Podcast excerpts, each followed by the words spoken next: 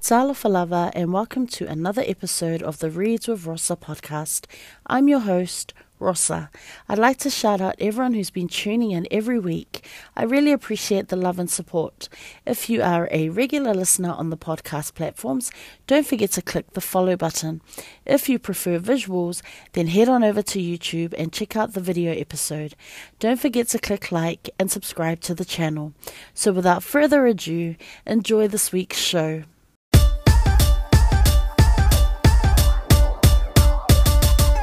Welcome to the space where creators have aligned a positive and intellectual collab of open minds. For sharing and learning from one another, it's a vibe. We give us a podcast on the mic. Subscribe, educator spitting bars. I guess you didn't know I'm multifaceted and humble, taking off life goals. The classroom is my comfort zone where I plant and sow seeds of knowledge, compassion, empathy, and hope. Welcome to the Reads of Rosa podcast. I'm so excited to introduce to you today's guest. Welcome to the show. Angelina Tuiali'i. Welcome, sis. Hi, hi, hi. Man, it's so good to have you here. How are you doing? Good, good. Man, it's been a long time since we Wait. Hooray. For real, man. I haven't I haven't grown since then, so you know, it's not seem right. I was going to say, are we? No, no, not. Okay. Yeah, it's not seem right. Man, it's so good to see you, sis. It's good to see that you're well. Um, and you know doing your thing in your in your lo- local community and um you know doing well in your career which we will get into real soon but before we do any of that i just wanted you to just to do a little brief introduction uh, tell us a little bit about yourself Cool. Oh gosh, it's so great to be on here. um so talofa lava, malo lava soifua. Uh ingoa Angelina Tuiali'i. Um so I am Samoan. I'm from a small town called Levin near Wellington. Everyone knows where capital city of New Zealand is. Um so I'm currently living here. Uh our family's been here for about 22 years. Um I'm am a mum of one, single mum of one. Um, yeah, I guess we're gonna get to learn more about myself. then. But um, yeah, mum is from Salelesisi Umu and dad is from Loli'i and Fungasalai. yeah give it up give it up yeah thank you sis thank you welcome again um yes we are going to get right into it i guess first of all i i wanted to just get into your career. You are a Pasifika, a community nurse. Um, what inspired you to get into nursing uh, in the first place? Um, I was kind of forced into it. uh, so what had happened was I hated science in college. Um, I I dropped it as soon as I finished year 10 in Samoa College back in Samoa because my marks were terrible. Uh, nothing was clicking in my head. I just didn't get it. Uh, wasn't until wasn't until 2005 when I gave birth to Cadence. Mm. And my mum, who's a nurse, she trained in Samoa. And she said to me, um, na kaunga ai alu whaiso uh, whaiwhalisonga luenga ma waisilu mga i manguia. You know, go look for a stable career to get a good future for your daughter. Um, you've got someone you're responsible for now. And so she said, why don't you go do nursing? Um, I didn't have any other plans for future at that time except look after my daughter and go see mum and dad and do local stuff. And so I was like, yeah, sweet. So she drove me from Levin to Palmy, which is like a 40 minute drive, um, with baby in the in the back. And I stepped into the class because it was a mainstream. Um, in, in that intake, there were only, I'd say, a handful of Māori and Pasifika students in that class. So already I fell out of place. Um, but yeah, mum waited until my first day was over in the car with baby because I didn't have a car and I didn't know how to get to Palmy from Levin. Um, so she took me and yeah, and from then on, um, how long has it been? It was 10 years later, and mm. I kind of, the only regret that I have was that I didn't do it when I left college. Right. Man, yeah. you're so, like, that's so, that's huge, right? Because, you know, like your mom said, you have, you have someone that you, you know, you've got to look after your daughter, you've got to yeah. think about her future and just the fact that mom drove you to school and you know yeah. was there to support you i mean how important um like how was it like just having your family supporting you through uh, not just getting through school but just those early days of um you know having baby and and making these life changing decisions and you know looking to education again? Like how what was that like for you? Um it was it I feel like it was a second chance of life altogether. Um, looking back in, you know, that year that we met, mm. because that was around the time when I got pregnant. Mm. Um, you know, e kulia e alu whailia o ngā ai I, I'm, I'm confessing all my sins right now. yeah. So looking back, I'm like, with a lot of regret, I was such a moi being, man. am I allowed to say that? Um, of course, of course. yeah, I was such a moi be. Um, you know, as soon as, because I, I, I wasn't an academic person at all. Um, I repeated year 13 twice. I went to Vic Uni, um, didn't pass any papers. Uh, went to Auckland Uni and same thing again. I thought I was going to be a teacher of some sort in music, but that failed big time. yeah, and then um, I guess if I didn't have that upbringing of reading, mm. then I probably wouldn't have gone back into academic studies and all um, at all. So it was a second chance of life. So my daughter, I always say that she's the reason why my life did a 360. Um, God knows, only God knows where I would be right now if it wasn't for her. And I remember when I flew back to Wellington and then I was getting ready to tell my parents that I was pregnant at that time. Um, but my, yeah, I, I was at my sister's house in Porirua and then my dad turned up from Levin to drop off our grandma. I was like, oh, I hid in the closet. I was that scared. I was that scared of my dad that I hid in the closet, but um, but he seen something was out of place at the house, mm. and so I was like, crap, I can't hide in the closet. So I came out, and then I ended up telling them, and they gave me the silent treatment for a week. We drove straight to Levin, um, and my mum, being the nurse that she is, she was like, "Oi."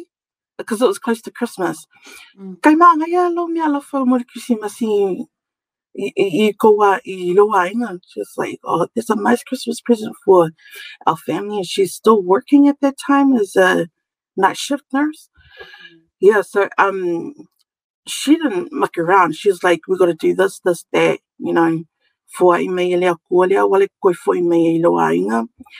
And just never looked back. Um, my and my parents, they always drilled into me that studies is important, studies is important. But I also found out that I'm not the kind of person who likes big classes. I'm not a uni person. I'm a polytech person. Mm. Um, I also discovered my learning skills and abilities. Um, so yeah, um, after getting the opportunity to study again, uh, like I had to do a certificate. I failed my research paper in my final year. So I had to do that again. Um, but when I took it again, not only did I go from fail, I smashed it out with an A plus. Um, yeah, so I I actually didn't stop studying since I graduated at that time. So um, I only stopped studying when I came out into this new role mm. as a Pasifika community nurse, only because the workload was getting too much. Yes, I, I currently have um, a bachelor's degree and two postgrad diplomas mm. um, for nursing in different areas. One of them is in Pasifika Health, and the other one is in clinical nursing. Mm. Yeah. Inspirational, sis. I mean, you know, anyone can turn their their life around, right? And mm. you know, I just think it's awesome that your parents, that your family, you know, stood by you and supported you. Um, mm. you know, like I guess another question I have is, you know, your parents, uh, you know, their your dad's a minister. Like, how yeah. challenging was that? Like, you know, you've you've got your family supporting you, but then you also have got your church family and and like your your your the daughters, you know, a daughter of a minister, and yeah, you know how our Samoan churches are. I mean, how mm. was that? That must have been another hurdle that you had to get over. Do you know what I mean? Like, what yeah. was it like to go back to live in, um, and then just to have to see church again and like because you know the children of um you know the Fefe'au Fefe'au's kids there's always seems to be this high expectation and you know these standards that they have to meet and and people expect them to do this and that and behave a certain way i mean how challenging was it get uh, was it to get over that hurdle like after facing your family then going back to your church family yeah um it was really hard only because of the fact that I knew that dad prioritized the church, the local. Um, I remember, so everyone, everyone in our family and our church family know the kind of person that I am. Mm. Um, and they know the kind of people my siblings are.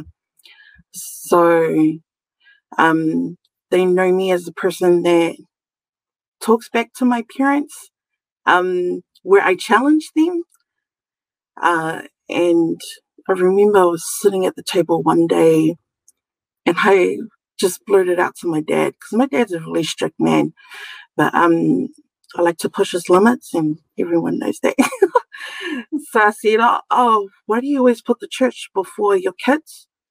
Um, and I think it really hit him because I'd never seen him um, taken back after something that I said. And I think from that moment, I knew that he was starting to make the effort of um, balancing church family and his own family. Um, yeah, dad, uh, dad, he he was so disappointed when I told him that I was pregnant. Um, gave me silent treatment for a whole week, and he said he's going to tell the Oloku um, during Whiwhilinga and we have to get ready to pack and go because um, there was no use of him, you know, e, e whare e lai e se mea e whai anga whāngau. Um, so yeah, mum and dad were prepared for that. But um, thank goodness, thank God, we have a close knit church family that um, they saw past that and they saw me just as another human being. And they told and they know how staunch my dad is and how strict he is. And they said to him you need to forgive your daughter. We're not letting you go as a whaiwhiao um you know we'll get through this. Yeah and apparently the ladies cried during that meeting. Mm. um so yeah it, it's good. I mean I know that there's and high expectations on whānau whiwhiao, but being from a small town, I've also learned that we, um, those profiling and the stereotype um, labels for whiwhiao's kids, they don't exist in small towns because we basically got to start from scratch. And unless the Fefe was from a rich extended family, mm. you start with nothing on your back. You know, so Um, I remember there was a guy who said he was shocked when I told him, "Oh, we lived in a state house when we moved here from Samoa.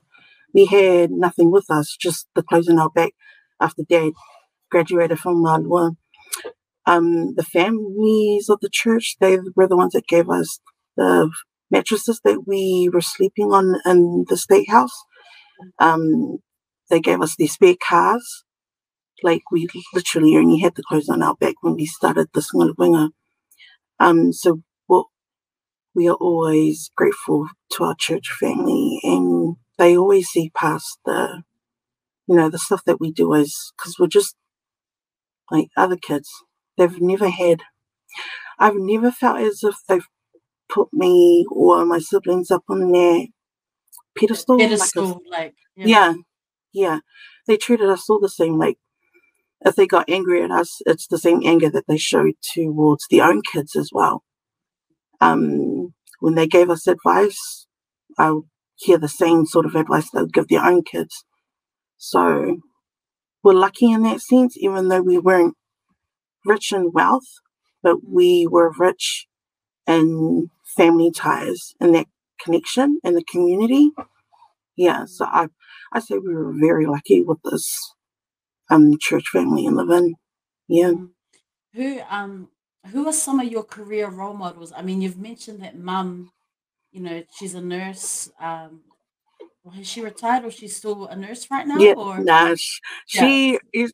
Yeah, she had to go into retirement because mm. um, church roles and right. work roles were clashing. Yeah. So I mean, she's maybe you know, is she one of your role models, or do you have other, you know, did you have other people around you that you could look up to in terms of like nursing and you know healthcare? You know those that those parts of your job. Like, were there other people? Was it really just kind of like mum, the super role model that you look up to? um yeah, mum was basically the only nurse that I knew personally mm. before I started my career. Um, and then as I progressed, you know, I had lecturers who I really looked up to. Um, and then, you know, doing research articles and you come across Pasifika names um, like Ka Fuimaono, um, all his works and that they became role models and as I progressed out to the working fields, then um, like I always tell my student nurses, you won't survive in nursing unless you build yourself a, a support network. And you've got to set yourself up with someone that you look up to because nursing can be toxic in a toxic environment. And if you don't have those role models to pull you out um, and um, say try follow in their footsteps, then you're just going to keep um, doubting your own skills and knowledge within the nursing field. Yeah, so a lot of them were either um, or are still are um, Māori and Pasifika nurses. Yeah. I mean, when you started out, like when you look back to when you started out and then look at it now uh, in your field, are there more brown faces? Do you see more of us? Uh, you know, is there representation there? Like, are there? I mean, because you work in a you know in small community, but even in your community, are there others? You know, is there representation in your field, or is it really just still a few of you? You know, doing the doing the work in the community. Um, so I think the the first thing we need to understand is that nursing is quite a massive field. You've got your different areas. Um, so if we were to talk in regards to are there enough nurses in ratio of Pasifika population um, accessing those services in those particular areas, I would say no, especially in mental health. Um, and yeah, but the, there's there's not enough of the workforce. Um, so I know that they're currently working on recruiting more student nurses, um, student health professionals from the Pasifika community. Um, but then again, our population is growing, especially in Levin. the rate that our Pasifika community is growing is um, increasing significantly, but we don't have the number of Pasifika workforce and health profession um, to cater to those numbers. Mm. Yeah, so so that's an issue that um, is related to why our health comes are quite poor at the moment, or have been for a long time. And do you get to use um, Samoan language? Uh, uh, you know, other people. Do you get to speak the language like through your work, or do you know what I mean? Is there a need for Samoan language speakers, Tongan language speakers um, in your field, or do you just speak all those Pasifika languages? no, no, no, no. I only translate for Samoan. Um, tell you what, it's one thing to translate from English to Samoan and back again, but then it's also another thing to try and um, interpret the medical jargon. Mm. And especially when your audience that you got to translate for are older than you, because you know you have to use upufaloalo. Um, so remember when I first had to translate putting a catheter um, into a bladder, mm. you know, to let the urine come out. And you know, when we're talking about the um, reproductive organs mm. and being invasive in that area, you really just can't translate it word for word. Right. Yeah, yeah. So um, it's been real challenging in that sense. Um, so when I was working in hospital, they would pull me out to translate, or they would put me with the Samoan family. So when we have meetings, then you know I'll just automatically go out with them. Um, but I'd say since working out in the community, I've never spoken I never spoken so much Samoan in work, being out in the community. yeah, but it's good. Yeah. Um, I think the most challenging one for me was when I was deployed to Samoa, mm-hmm. and you know, because these you don't speak English at all, except for your colleagues, and you're like, oh, Marasai for tomorrow, lalo or, or, lalo ngase ngase. Mm. I mean, you pick up on the language that you have to use because it's it's like one after the other. It comes in for an assessment, mm. and I remember. um I remember when an old man had come in and he was saying, oh, you know, his his tummy was sore, his abdomen was sore. Um, and I was like, okay. So I was starting asking questions just to work it up. And then, because when someone complains about abdo, you have to assess on how their bowel motions or passing wind has been. I was like, oh my gosh, I, kn- I knew that upufaloalo for yeah. passing bowel motions, but I didn't know that upufaloalo for for passing wind. Right. So I ran to the back. This is in Makokua Hospital and I was asking the colleagues, you know, how to, how do I say in in um, a respectful way mm. if he's passed when? Yeah, yeah, they gave me the wrong words and. I don't want to say it. yeah, it's all right, but we get yeah. So experiences, right? Learning, learning experiences, right? Yeah, learning yeah. on the job, and and wow. I mean, for you, because what's your, what do we what do you think is your most important um professional like achievement? Um, I'd have to say working in ICU. Mm. Working in ICU, that would have to be um, the toughest for me, the most challenging, not just in clinical sense, but um, also academic wise as well um, the theory and the practical knowledge for ICU. That's yeah, that was a huge challenge, and um, also they do twelve hour shifts there, so that was um, a big one for me because I used to do eight hour shifts in the ward, and then going into twelve hour shifts as well. Um, but it was also the most rewarding because the skills that I gained from ICU, I was able to step out into community and be confident in my assessment skills. Um, so yeah, I mean, once you're in ICU, you can use those skill sets in any nursing field. Mm. What yeah. are some what are some misconceptions that people have about nurses? You know, like what what are some or even like stereotypes or just these preconceived ideas that people have about, you know, nurses and health workers? Uh, really thank you for the you? question. yeah. Okay, so the the top one that really annoyed me was when someone said, "Oh, nurses have degrees." Oh, I like, me, oh. me. That's it. what a rude dude.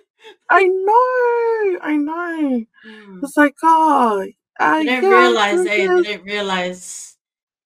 Just, I mean, I, I, I just, you know, I can just imagine, but I, man, and they say teaching yeah. is hard. I'm like, man.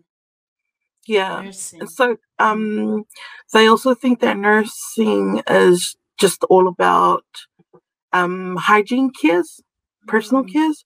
Um, but there's a lot of well, I, I guess it depends on the individual themselves, but you can get up to um I mean the careers you can get from nursing. Um yeah, the, the other mis- um, misconception um, is what was I going to say? Is um, we get seen as just your maid in the mm. hospital.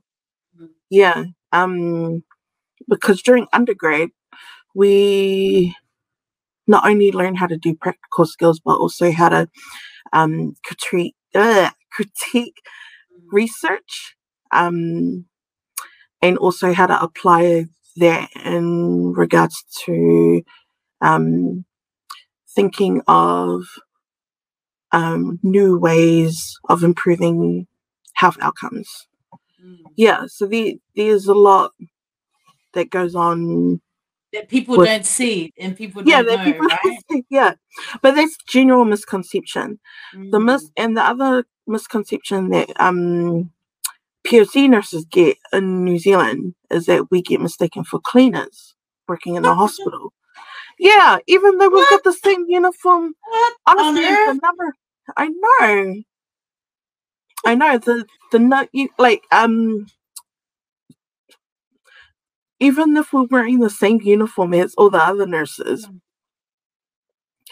some patients and their families still think that we're we're cleaners. Yeah.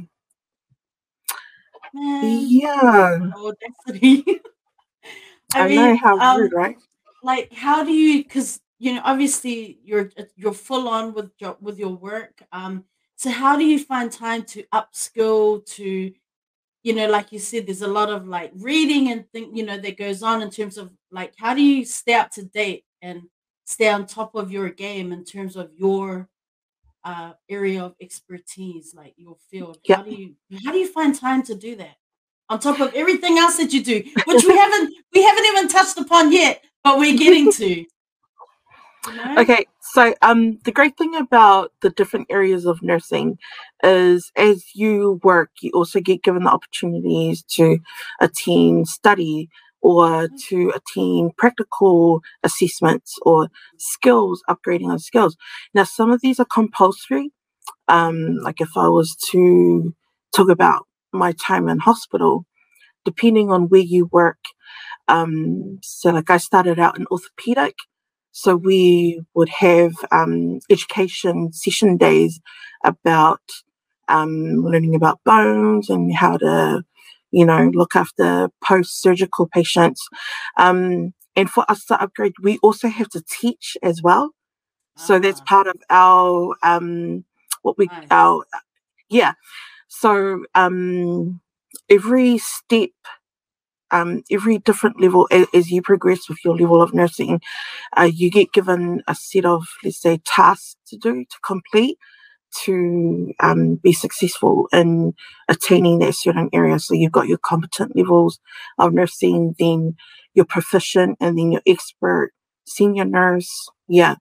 Um, so not only are there protocols, um, stuff that we have to complete within our own field of nursing. But then because we, you know, also answer to the Nursing Council of New Zealand. And yeah, so they give us um, domains that we have to complete, and this is how we um, basically we keep track of our work as well and how we hold ourselves accountable for um, the set of skills that we and how we're progressing, whether it's um, to do with work or postgrad as well. So these postgrad papers available. Um, a lot of the times you we can get scholarships for that for postgrad um, once you've completed your bachelor of nursing. So yeah, um, it really depends on your area where you're working and how proactive you are in progressing your own, yeah, your own career.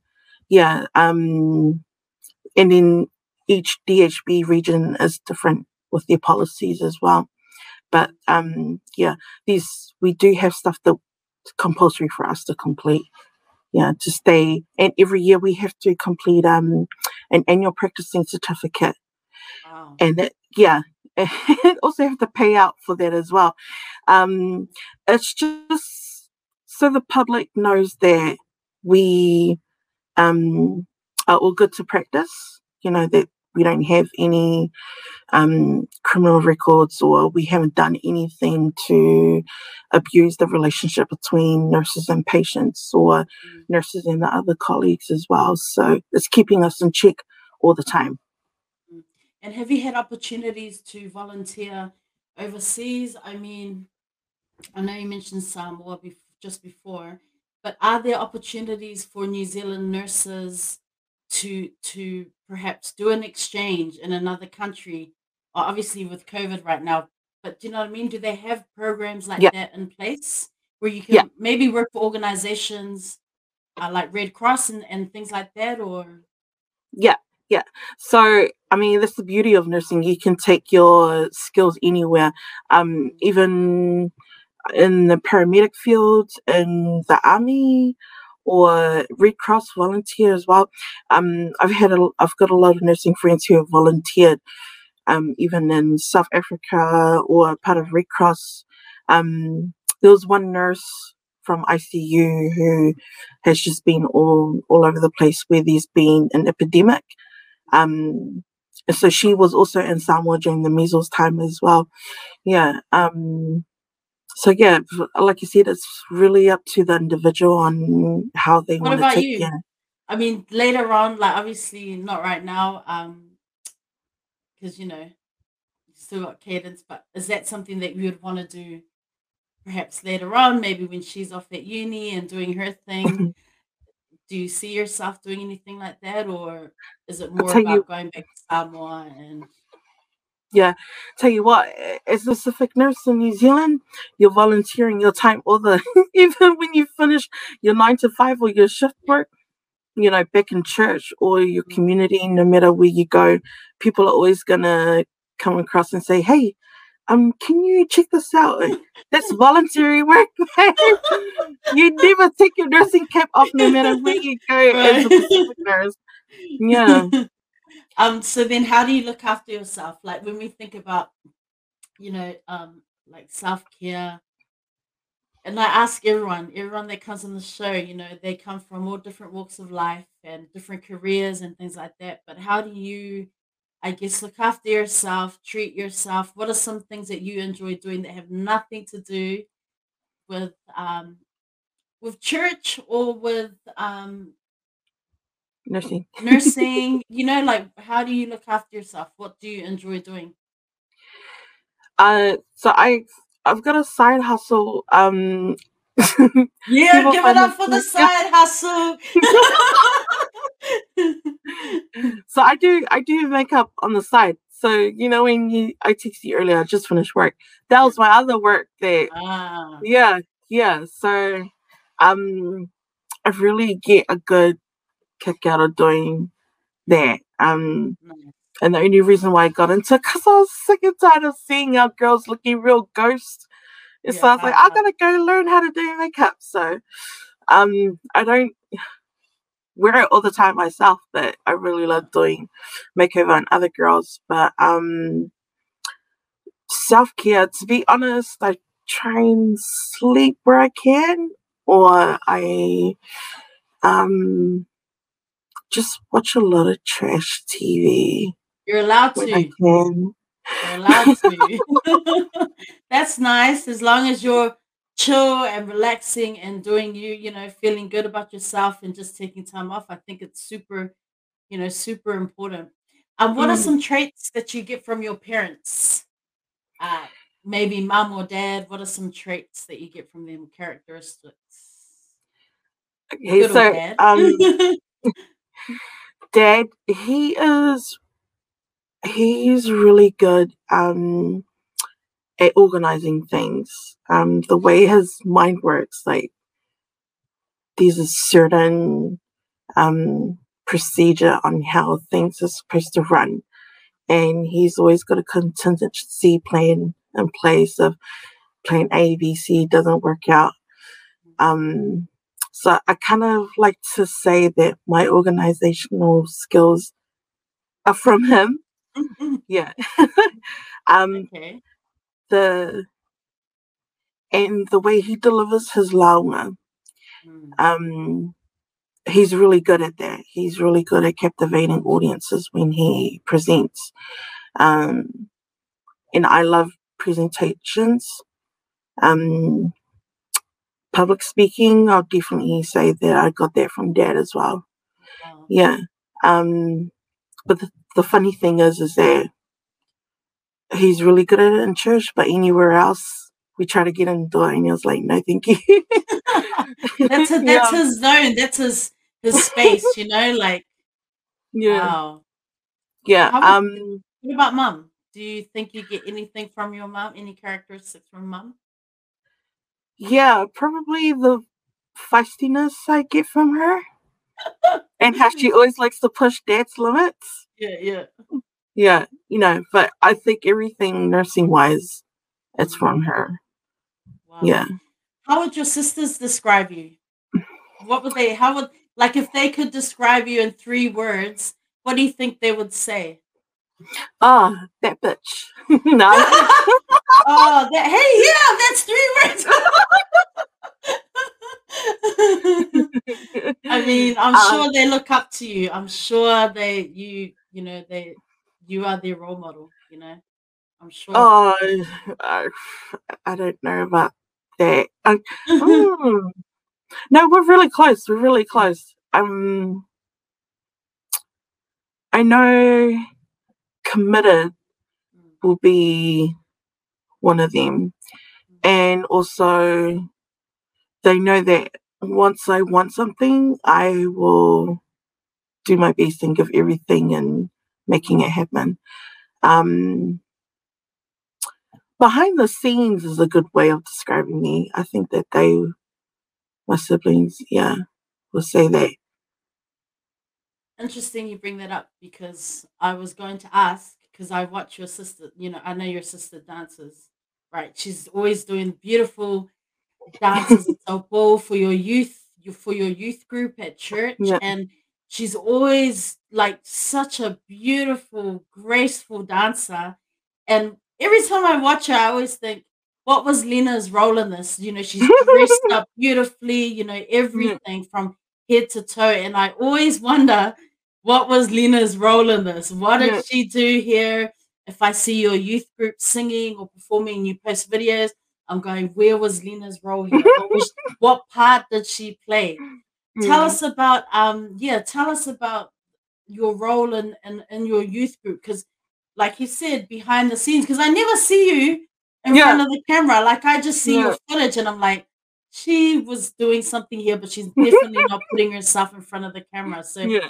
Tell us a little bit about your role in behind the scenes for youth group and and just you know for church just yeah um, so performing arts wise, it's always been um, a thing for me.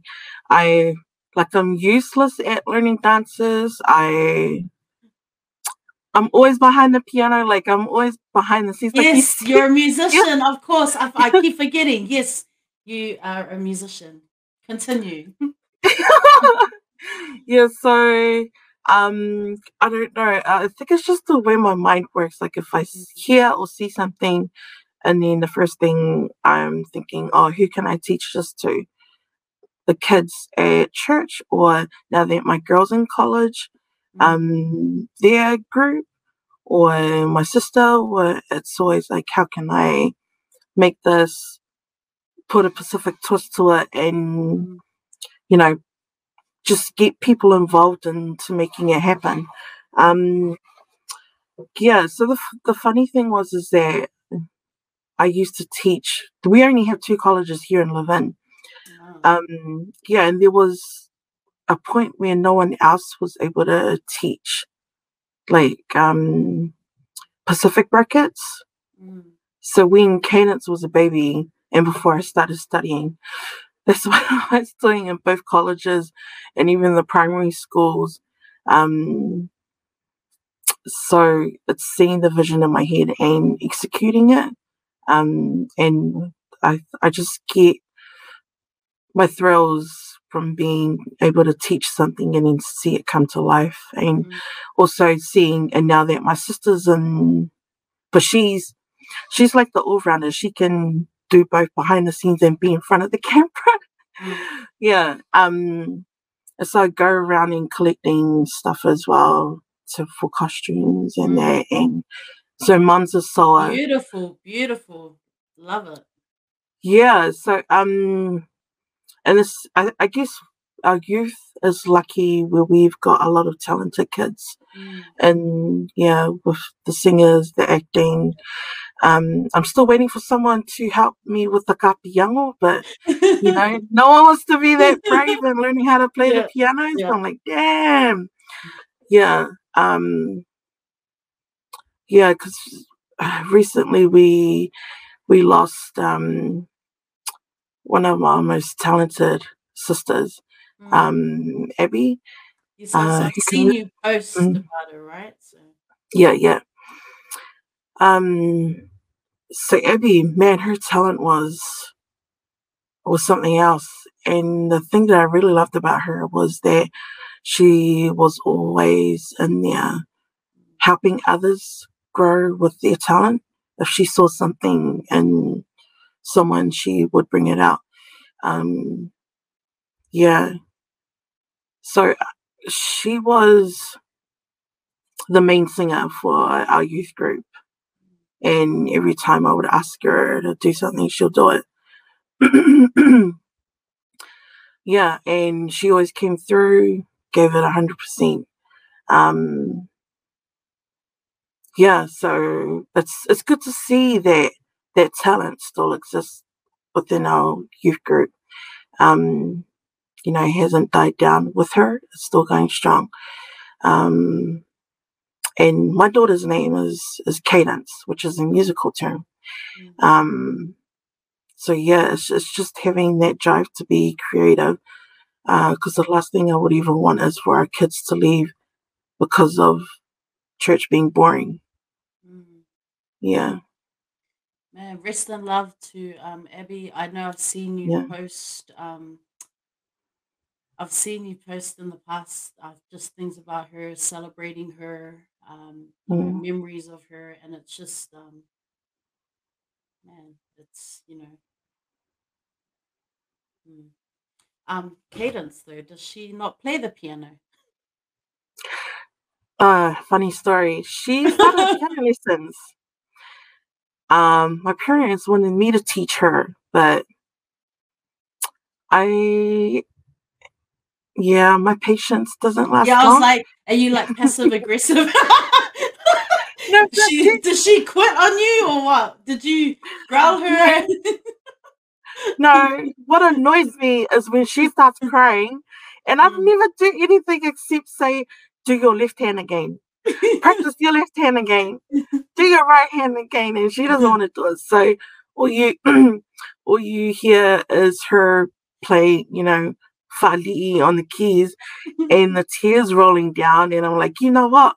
If you're gonna be like that, then don't don't waste your grandparents' money to go to Aongapiango. oh man. Maybe she'll find a love for it and just soon. You never know. You never know.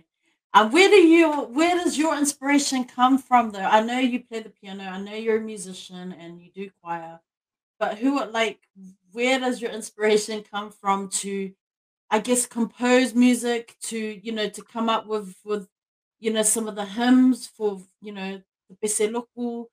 Um yeah, where does that inspiration come from? For you, uh, for you. so funny thing is that um I actually don't like to call myself a musician only because like so the talents that your brother has and every other e whakasawhi pese, I I can't play by ear. Like I'm very basic when it comes to jamming. I am a score reading girl hmm and I tend to think that the style I play is boring compared to even my dad's admit unseated to me. And I was like, I know, I know. But um like you put a piece in front of me and I can pick it up straight away. Mm, And that's how I teach choir. I have to have the notes with me. Um but I can't I mean I can only pick up the basic songs for yeah. So that's why yeah. I feel I feel like a fake fake person because I can't do I can't I can't go gill the I can't add the accompaniment to Mm, like it's very plain it's just classic piano sounds. Um but yeah, that's I mean, that's how I've always taught choir all these years and it's always been just sticking to the notes unless mm. but I do rearrangements Okay. and it's and it's only when there's been a significant event like um Abby's death and Mm, then I compose music mm, um but then it doesn't sound right because I can't add accompaniments to it. I can't jam up the chords. mm, And so I depend on the kids to make it sound Yeah. good with their voices. mm. Yeah. So yeah. I can't remember. I can't. I recently listened to one of the videos you posted. Oh, the song. It's just right here on the tip of my head. I love it. It's one of the songs that I really love, and they were singing it. Um, I think maybe it was a dedication to Abby or something, but I know you posted the video. It was so beautiful. I just can't remember the song right now. It's just right on the tip of my head. Anyways, maybe I'll remember it throughout the interview. I loved it, and I just thought, wow, your group, your youth group is Ola. Like there's Mm. quite a few of them. I didn't realize that your youth group was that, you know, that big. Pretty No, cool. it's not it's not big though. That's the thing. Yeah. Oh, you didn't think that's that big? no, they just got big voices. Yeah, but that was it. That's why I stopped and watched the video and listened. Was it was exactly that? It was the voices blew me away. I was like, hey. So that was very oh, impressive. I can't remember the song right now. See, I'm gonna go look for it after this interview, and I'm gonna find it. It was just I know the song, and it's right on the tip of my head. I Can't remember right now. Who are some of your favorite um music music like artists? Like what kind of music Oh, so um and just to go back to the the inspiration, Mm. um likes of Bowesi, Ah, yes, Went, you know, the, all the old school yes, Whakasa yes. Um man, I've let uh le sunga whawhianga inga ia le tupu. I've got to Oh yes, remember yes. the he's a with out now because yeah. uh, we actually went to summer college together, but he was Wow. he was like a few years ahead of me. Mm. Yeah. Um man, his talent is out of this world with the way he rearranges all the old school hymns. it's cool, man. Like I joined that It's that so that good. choir. Yeah. Oh you yeah. know the I I did I think I recorded twice. Um, but then I just kept not. I was like, Lani was like, "Have you sent in your recording?" I was like, "I can't meet the deadline because I was just getting too busy." So I think I did two recordings. Like, and he was like, "We got another one coming." out." I was like, "I gotta find the time." But I loved what. Yeah, let's go. Rev was doing with the He's so talented. songs, man. I was like, hey, Yeah. and what I loved was just the old school hymns. You know, I love those old school Mm. hymns, man. I was like, oh, amazing, so so talented. Yeah. And I love how he, you know, you can still sense the essence of Mhm. that old school. And then when he rearranges it, Yeah. it's not over the top. It's not bung bung. Mm. And the fact that he um has notes for his songs as well. Right. Because I wouldn't be able to someone like you. Yeah, exactly. exactly.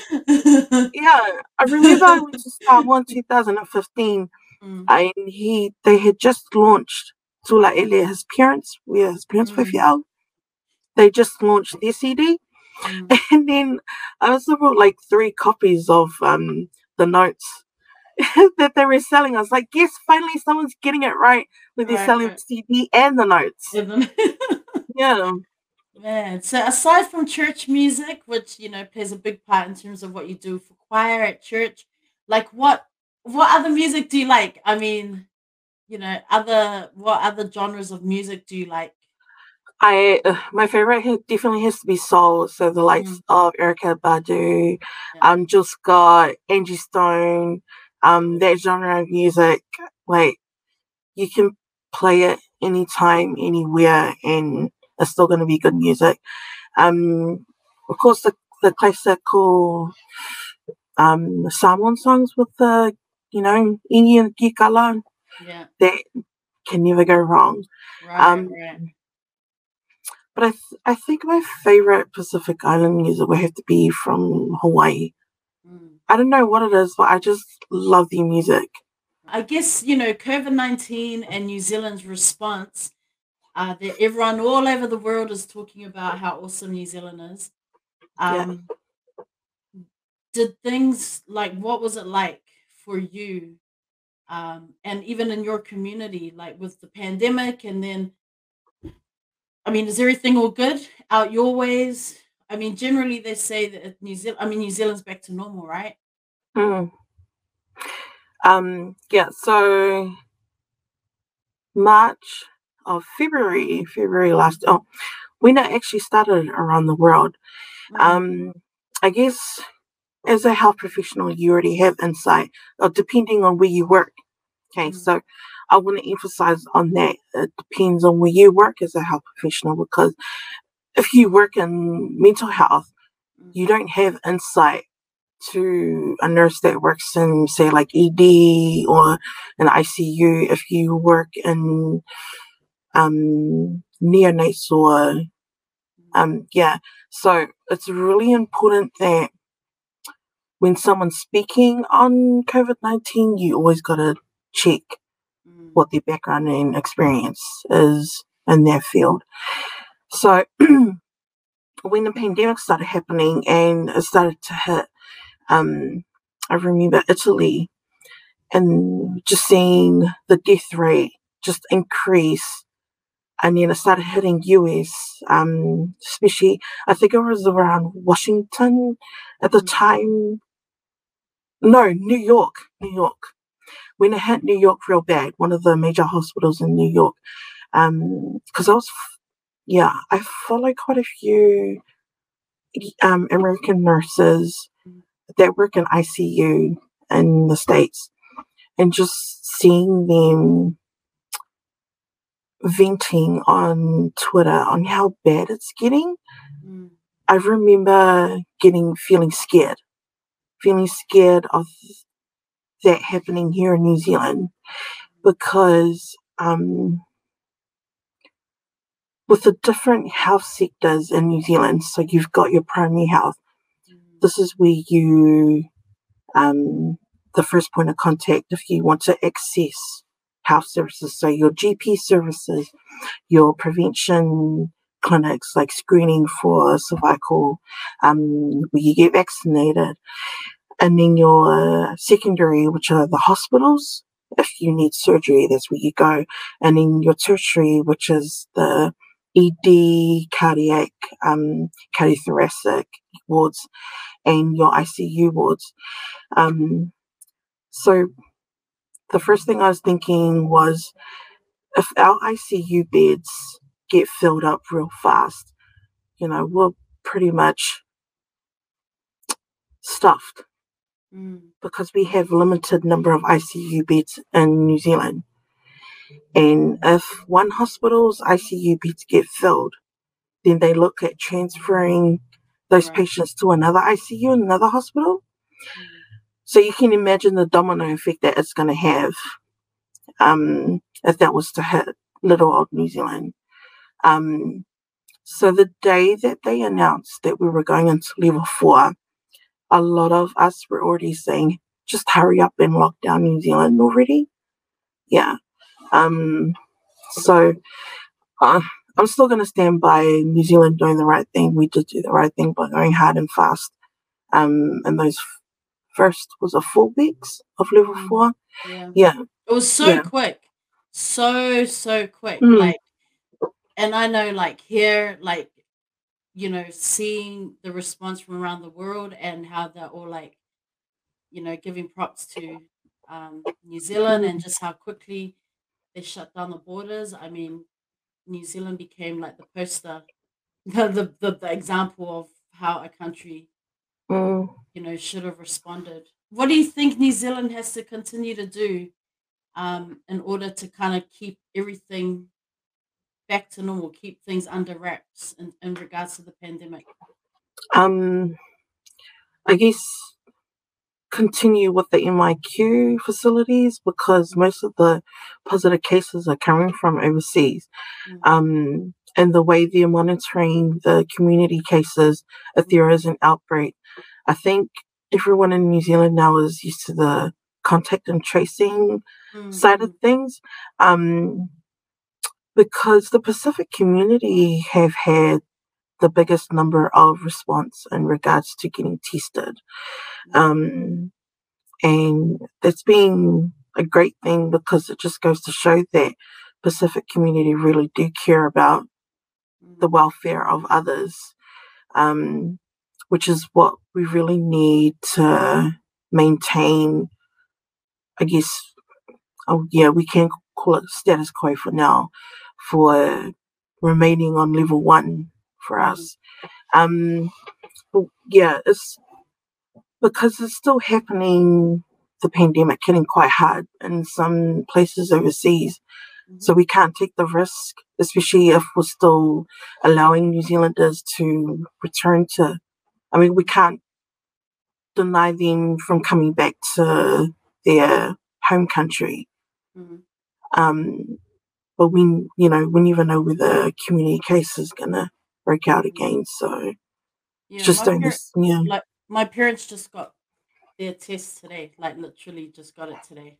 Like my sister-in-law um messaged, they just got their test. Their oh, their vaccine. Their vaccine is what I'm talking about. So Um, just went and got yeah. their their kui done, and I was like, but relieved about that. I was happy because I Mm, I was just like, when is it gonna get to their turn? Because I know they've been rolling it out out, out West Auckland, so I was just a bit relieved. It's one less thing to worry about.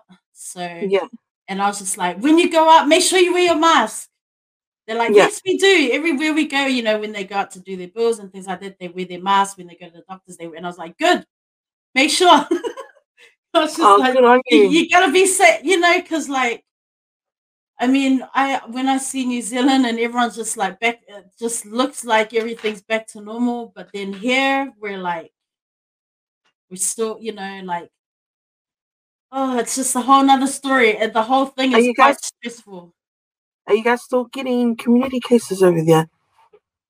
Yeah, it hasn't even been under control here. Like, it's they've Oh, we've now got yeah. I mean, it, they've now got um state of emergency has been extended to May thirty first.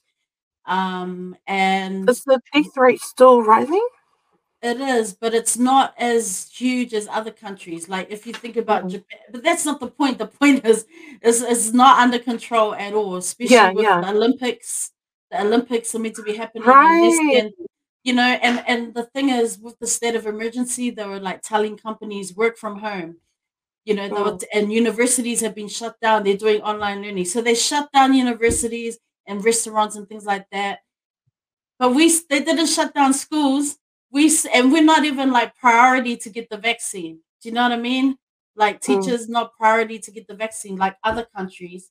Like I have teacher friends who work overseas that that they've got their like first and second vaccine, you know, shot. So I'm just like, right, I'm going back to New Zealand to get a vaccine. like, I, because they just, with the Olympics, they were like, we're meant to get vaccines in Feb, then it went to March, mm. then they're like July, and then it's like now it's September when the Olympics, it just, it's really super frustrating. I mean, I yeah. think people here, it's so difficult because you just don't know where families have been. I mean, in terms of school, we've got all these things in place. Um, and we just have to follow it. You know, we have these routines every day, mm. starting from taking temperature in the morning. Kids have temperature sheets. We go, we got cameras with in place. You gotta, you know, the washing, wiping down, everything. It's just this oh wow daily routine at school mm-hmm. because they're not shutting down schools, right? And so there's just always that fear. Like I commute to work, and so you know they're telling people during the state of emergency to work from home these companies, but no one's. I mean, the, the trains are still packed. You know, so mm. I was expecting just to see like you know, just a whole lot of kids on the train. You know, because school's still in, in session, but so things like that. There are. It's just quite frustrating because they're not rolling out the vaccine fast enough here in Japan. They just keep purchasing from over from overseas and they keep updating with the different strands and stuff like that. But they um yeah, they're like, I mean, I'm just, I'm just like, I just try to get to work and then straight, you know, back home because I'm, I'm I don't want to be getting, I'm not even trying to get COVID before I come home. You know, I, mm. I've already booked the test. I have booked quarantine. You know, these, even when we come back, we've got to get papers signed. We've got to take another test. You know, there's all these things like we've got to do to get out of the country and then, mm. you know, I, I've, I, I've, I got to come home um, How long are you staying here for when you get here? Uh, six, uh, six to eight weeks. So, oh, nice. Yeah, so it's because it's summer break. So, you know, I'm leaving the nice hot humidity to come back to New Zealand stink winter. oh, I've been wearing... so, like, I hate winter. Unlike yours yeah, yeah, uh, exactly. You're I mean, be wearing this when you get back. Man, you know, like I'm just getting out of wearing my hoodies, man. I have a whole collection, and it's like I can't even pack the damn hoodies away because I have to put them in my suitcase and bring them to New Zealand because it's freaking cold there. Actually, New Zealand's not that cold. Well, Auckland's not that cold. Everyone talks like, "Oh, it's so cold in Auckland." Then I check the weather, and I'm like, "Shut up! That's nothing." it's like two degrees, one degrees here. Like, shut up. Mm. That's nothing. Anyways, um, but yeah, like I just it's so cool to see that New Zealand is like, you know, just going strong and and you know, fighting the pandemic and, and, and stuff like that. Um, you know, I do feel a bit proud when people talk about it at school. mm. We're very lucky here. Yeah. Um, very lucky and I, yeah. I I think the most um just from a health professional perspective, mm. we didn't get to the point where the ICUs were overwhelmed. Mm. And that to me is the best thing that's happened mm. in regards to preparing for any outbreak. Because, mm. as I mentioned before, once those ICU beds are used up, man. It's it's just uh, overflowing of um of what you call it, hot mess that's going to happen. Mm. Yeah. And how what how would your coworkers describe you? What do you think they would say if I asked them what kind of worker is Lina? I reckon they'll say get shit done. okay, okay, love it. um, yeah, um, yeah, my colleagues right now in the community will probably you probably say that, yeah. Mm. Um, if I was still working in a hospital, mm. I'll definitely be a hard worker. Because I, I was clocking in more than 80 hours fortnightly. Yeah. Man, I hope they pay nurses good. I hope they pay our health workers good, our health professionals. Please tell me they do, sis, because man, that is a lot of hours to be clocking in. Is the New Zealand government paying good money for you guys? I hope so. Um, let's just say that they're freezing our pay for three years. Oh, hey. Did you hear what? that? Yeah. Mm. Why? I'm gonna ask Auntie Jacinda that. Is that something that's just come into effect? Recently, yeah. The so the DHB nurses, which is not us because we're primary health, but mm. it eventually will affect us. DHB nurses are going on a strike. Yeah, I can't remember when, but they're going on a strike. Man, freezing it for three years, that's mm. pretty harsh, eh? Yep. Man, if you had a superhero power, what would your superhero power be? I think it would have to be to be able to read minds. Yeah. Because then I'll be able to be like, hey, now you going to fall out on me. and if you're lying, I'll be like, oh, you're right, I know. um, if you could live in any other country aside from New Zealand, Samoa, where would you live? Hawaii. Oh, yeah. yeah. One day, sis. One day. out. One day.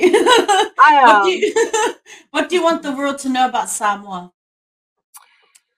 Uh, the history Mm. Or the fact that we've made history with the second lot of voting that's happening. Oh my god. I mean, you know, you know, I don't really engage in all that Twitter mm. chat that goes on. Yeah, yeah, yeah. But every now and then I see, you know, if I'm scrolling on the on the timeline and I see and I'm like, I'm not gonna engage, but I kind of caught something and I was like, oh my gosh, what yeah. on earth? Yeah. So Just follow Samoa Twitter for all the latest updates. For real, man. There are a lot mm. of political commentators on there, everyday folks. Um, actually, while we're talking about that, something I forgot to mention earlier was um social media mm. and mm. people on social media. Like I know, you know, Samoa in 2019, there was the measles outbreak, right? Mm. So I guess, you know, and then now we've got COVID, you know, this past year and it's still mm. ongoing.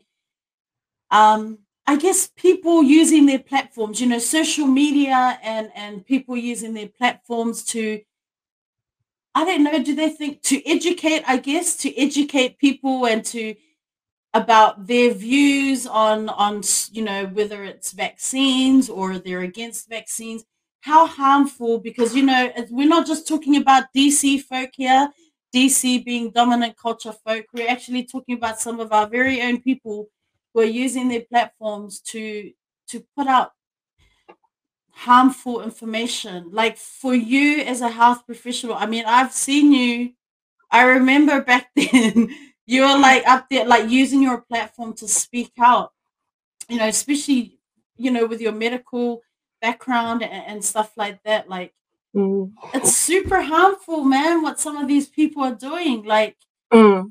But that's social media right people everyone has a platform now and it's just mm. i feel like our people are always so quick to jump on and take sides and and trying to be what yeah trying to be work and all that i mean damn like how do you deal I mean, I've seen how you deal, but like, what is it? How much more challenging does that make your job as a healthcare professional um, when you've got people like this who are just putting out just it's just like misinformation and and you know using their views to sway public mm. opinion like yeah um i honest i you know what? It's gotten to the point where I hopefully in the future it will become a paper in undergrad studies mm. On online misinformation because I really do think that um, people within our field need to know how to deal with that. Because um, a lot of them choose to ignore it, but without being realistic in regards to how it will affect a lot of people. Mm. So we're seeing how bad the anti-vaxxers can get online. Mm. Um, so when I confront them or when I call them out, mm. the aim isn't necessarily to change their mind, it's to put out the correct messages yeah. to the people who are reading mm. the debate. A lot of these people are sitting on the fence. Mm. So the way we interact with them, the way we keep citing correct information, the way we provide proof mm. Of research articles or um, any policies of the areas that we work in, then hopefully that will persuade the people that are sitting on the fence reading the messages. Mm. Um, so um, a lot of when I when I first started, because um, I didn't realize how big it was online. Mm. Um, it wasn't until oh, Ames West on Twitter and on Instagram. It wasn't until I started following her on Instagram and I came across one of her stories where she called out Taseways. Mm. And then that's that's when I found out how bad it was getting. And what really got me was how she would always play her um, Pacific card to gain clout. Um, so yeah, but uh, thankfully there are a lot of there's actual um actually a pro-vaccine community on Twitter, mm. and they give you a guideline of where to go for the research. Mm. Um, but of course, it's up to you as an individ- individual to learn how to critique these articles that they give you, because you shouldn't just be critiquing what the anti-vaxxers throw at you, but also what mm. um, the pro-vaxxers give you as well. And I think it's the biggest difference because what really annoys me is when people say, "Oh, it's just it, that's my opinion. That's my opinion," but you know, two plus two is four. Mm. Your opinion would be, "Oh, hang on, but two plus two point five is four. That's not an opinion. You're just screwing with facts. Mm. Um, it's just like how people want to change or add their own opinion about how the immune system works. Mm. It's flat out bullshit. mm. And you try to explain it to them in the most basic terms, but they still deny how things work. Mm. Um, like, yeah, it's it's a whole lot of headache. But um, but in real life, though, thankfully, in real life, mm. it's they are a small percentage of the population of people who are actually pro vaxxers mm-hmm. um, or people who would choose to um, have the vaccine because they either see it as a way of protecting others or mm-hmm. they don't want to get the actual disease, the, the mai, yeah. Because, you know, here, like just a few days ago, I read this article. Just uh, it was actually on the news. So yep. with the extension of with COVID still going on and the extension of the state of emergency, the mm. government mm. had um, like in Shibuya, which is one of the main city areas here, the government had a truck because the way they get advertisements out here, um, especially if it's like new groups, new music groups, they have these trucks that drive around the big cities, like blasting the latest jam and all that oh, kind wow. of stuff, right? And so the government had these trucks, you know, driving around Shibuya, um, you know, just blare, uh, saying out loud, you know, via the um, speakers, you know, this is state of emergency is being extended. This is what you have to do. You know, these are the rules you have to follow. So that had that. And then these rude dude anti-maskers, anti-vaxxer folk in a smaller truck following the government truck, blurting out, it's your right, it's your right not to wear a mask. And it was just hilarious because you just you you know they show on the news, you see this the government official and then at the back of these lunatics, you know, and it's oh just kind of like it's so crazy that you know people oh, you know, that just reminded me when you were talking. I was like, man, it's like these crazy people. I mean, there Yeah. are people that assemble outside Shibuya Station, and they're like, just be free, take off your. m-" I'm like, oh my, Yeah, and, and know? it's it's absolutely crazy how you know surgeons and health officials that have been working in theaters they wear masks for hours, Mm, and there hasn't been any research evidence on the fact that it's doing them any harm. mm, And since these protocols have come up about how you got to mask up, mm. and these conspiracy theorists come along with their, oh, I can't breathe in my mask and rah, Oh my rah, rah. God. Right? Our, our students train like with sports was cut right back, but they've still Mm. had some teams just eh, training, like, you know, looking forward to the next season. Mm. ki- the kids were training in masks, like everything we do is in masks. It doesn't matter if your Mm. is like I'm like, let me just have a I need to breathe over here. Let me just breathe, have a break Yeah. but we wear masks everywhere, like in everything that we do at school. And then you have these lunatics at the train stations who plan these like times on the trains where they're going to go on and and just be take off masks and stuff and just oh, I mean, it's just yeah. They want to know, be, yeah, yeah, yeah. I've, I mean, it's so crazy because you know, um, out of nowhere, they suddenly cry out that they're feeling oppressed, Mm, and they compare the way they feel to major events like the Holocaust or Mm. Black civil rights movements, and it, uh, it's so disrespectful, mm. so disrespectful. Um yeah, I, I, I, I guess, you know, just educate yourself you know don't get the i guess for you know our audience and listeners you know it's important to educate yourself and not get caught up in conspiracy theories you know do your research in, in, in regards to what you need to find out and need to know look after your family. Um but yeah it's just it's crazy times bringing up crazy as peoples you know? Um Mm. that's that's the time that we're living in. Yeah, but it's also understandable how people are, you know, because everyone that's alive now, Mm, um, I guess only a few are still alive from the last worldwide pandemic that happened, um, with the polio and and all that. Um, so you know, a lot of people have never been through a pandemic before, and times have changed. Technology has improved a lot. Um, medical science has improved a lot. So, what people are not used to seeing, they can easily be afraid of.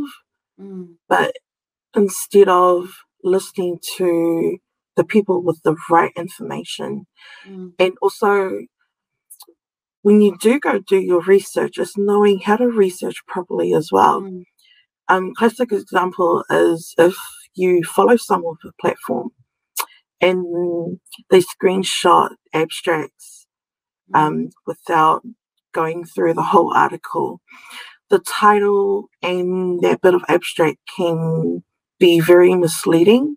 mm, So unless you go and download their full article, mm, sit down with a tool to learn how to critique it and um, really do in-depth research to, you know, get some better insight on what information is accurate and what information you should be avoiding. But mm. it, honestly, anyone with a platform can manipulate any information. Yeah. Yeah. And there's just a lot of clickbait, right? A lot of hmm clickbait articles. Like you said, you know, like you have to do a lot of clicking to get to the root, to the actual original hmm article, right? But I, I think with the clickbait and all the ads and, and things and the algorithms, a lot of people don't go beyond that. Okay, I clicked on this. Oh my gosh, this this doesn't look good. And then that's where the hmm misinformation it's the, and the panic and it, and it, you know starts from there. Whereas if you click and keep going right back to the root, then you you realize that along the way links have been added and things have changed in the article. yeah. Know? So it's just yeah, like you said, you know, like take the time to really sit and and you know analyze and and research and and look beyond just that surface level, which a lot of the times it's all clickbait. They've just put a couple of things together, put it up there, linked it, and then retweet, retweet, retweet, reshare. And yeah, yeah. Man, um, so were you a reader? Um, I, you mentioned right at the beginning you were a reader growing up um, in school. Did you do much reading? Yeah. Um, so growing up, it was just uh, when we first migrated to New Zealand, mm-hmm. it was just my older sister and I. Um, and I loved the bookstore. You know, the smell of new books was everything. Mum made a, a habit to take us to the library when we were living in Johnsonville um, every day after school. And yeah, we would just get a whole lot of books. So I quickly found that um, fantasy, sci-fi fantasy was my favorite genre of books to read. Um, especially if it was trilogies or something, anything to do with magic. That's me, man.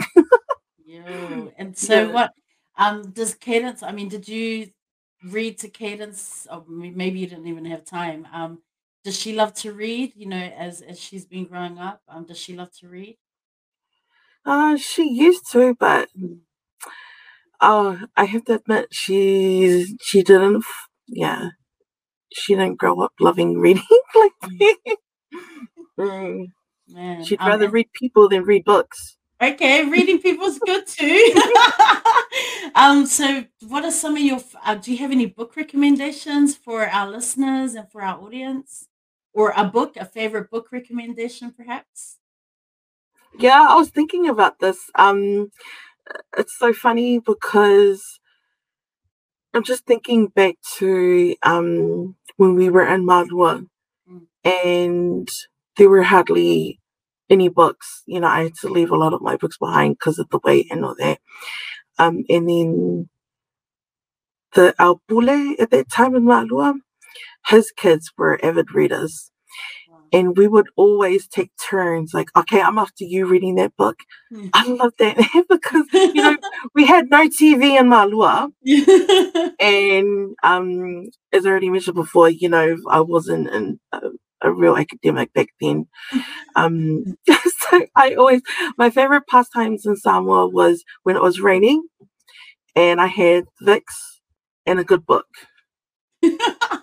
yeah yeah that's um so for our listeners and and viewers and for our audience uh, malua is our church our theological college uh, in samoa and that, that's what lina's talking about so if uh, what book would you recommend um i you know, if if no one has mentioned this before, I definitely want to recommend Lani Wendt's um the Telesa trilogy books. Only because especially if you if you're not living in Samoa, because um, if you're into the sci-fi fantasy, this is definitely your book to read. And the way that she describes all the scenes, mm. and when you actually go to Samoa, you're like, shucks, this is where this and this happened, and that, that happened. Yeah, it's um bringing our country to life in her books and all our, you know, um, cultural stories as well. Yeah. I haven't read um, a fiction book for a long time, but if I was to ever recommend yeah. books, it would be that one from those set of books. Yeah. So I will put the pictures up, um, the, the book covers up so that people will know and then and they'll know where to what to look up. Um, I guess then, you know, words of encouragement. I mean, you have shared, it's been so cool to have you on the show just because I've just like pretty much like learned a lot about just your work and your career. And I know we could go on and on, but I know you got church in the morning. I know it's like wait, it's like nearly one o'clock there in New Zealand, two a.m. I think, nearly one a.m. one thirty. I mean, you know, you've I've definitely I, you've dropped so many jewels and gems tonight. Like I'm so so happy that I know you're busy, sis, but I'm so grateful that you you know had made time um just to just to join us on the show. Like it's such yeah, an honor like to have you on here. Stop it. um, it's such an honor to have you on here, and man, you're such an expert in your field. Like listening to you, I'm just so like, oh, I need to look that up. I need to research that. I need to find out more. And I love that oh you're, you're you know, that you're working in your community and giving back to your local people. Um, like definitely need more of you, um, you know, in the field for sure. But you know, what are some words of encouragement? I guess um, for our Pasifika people, but just in general for you know for any listeners and viewers, you know, what are some words of wisdom that you want to drop? Some life words of wisdom that you have, or a favorite quote, or a verse that keeps you motivated and driven, just in regards to um, you know your journey, your life journey. Oh, um, I guess my main words of encouragement to everyone is it's never too late to pick up a career. Um, doesn't matter where you are in life right now. Um, doesn't necessarily have to be something that you're passionate about, but always think about what's stable, especially after seeing what the pandemic's done to a lot of us. Um, find something that's stable, find something that you know that you can grow and professionally and also in other areas as well. Um, if you are a single mum, keep your focus on you know getting that future because no one else is going to do it apart from you. Um, have your support network up and running, and don't worry about what other people are thinking about you know you being pregnant out of wedlock or whatever do you, do your baby or babies if you have more than one child, because um, in the end, you know, the, that's your investment for your future. Um, what you put in is what also your children are gonna um, are gonna um get rewarded for in the future. I can't think of anything else to say right now. So much love and respect for you, sis. Seriously, your grind is relentless. Uh, your passion, man, it's super inspirational. And I know that your story and the things that you've shared um, is definitely going to resonate with with our listeners. And you know, even if it's just one person, man, that's all that matters, right? Just um, sure. If your story can touch one or you know a few people, man, that that's that's what the show is about, right? It's just um, yeah. you know so again thank you sis so much for for coming on the show. I do appreciate you so much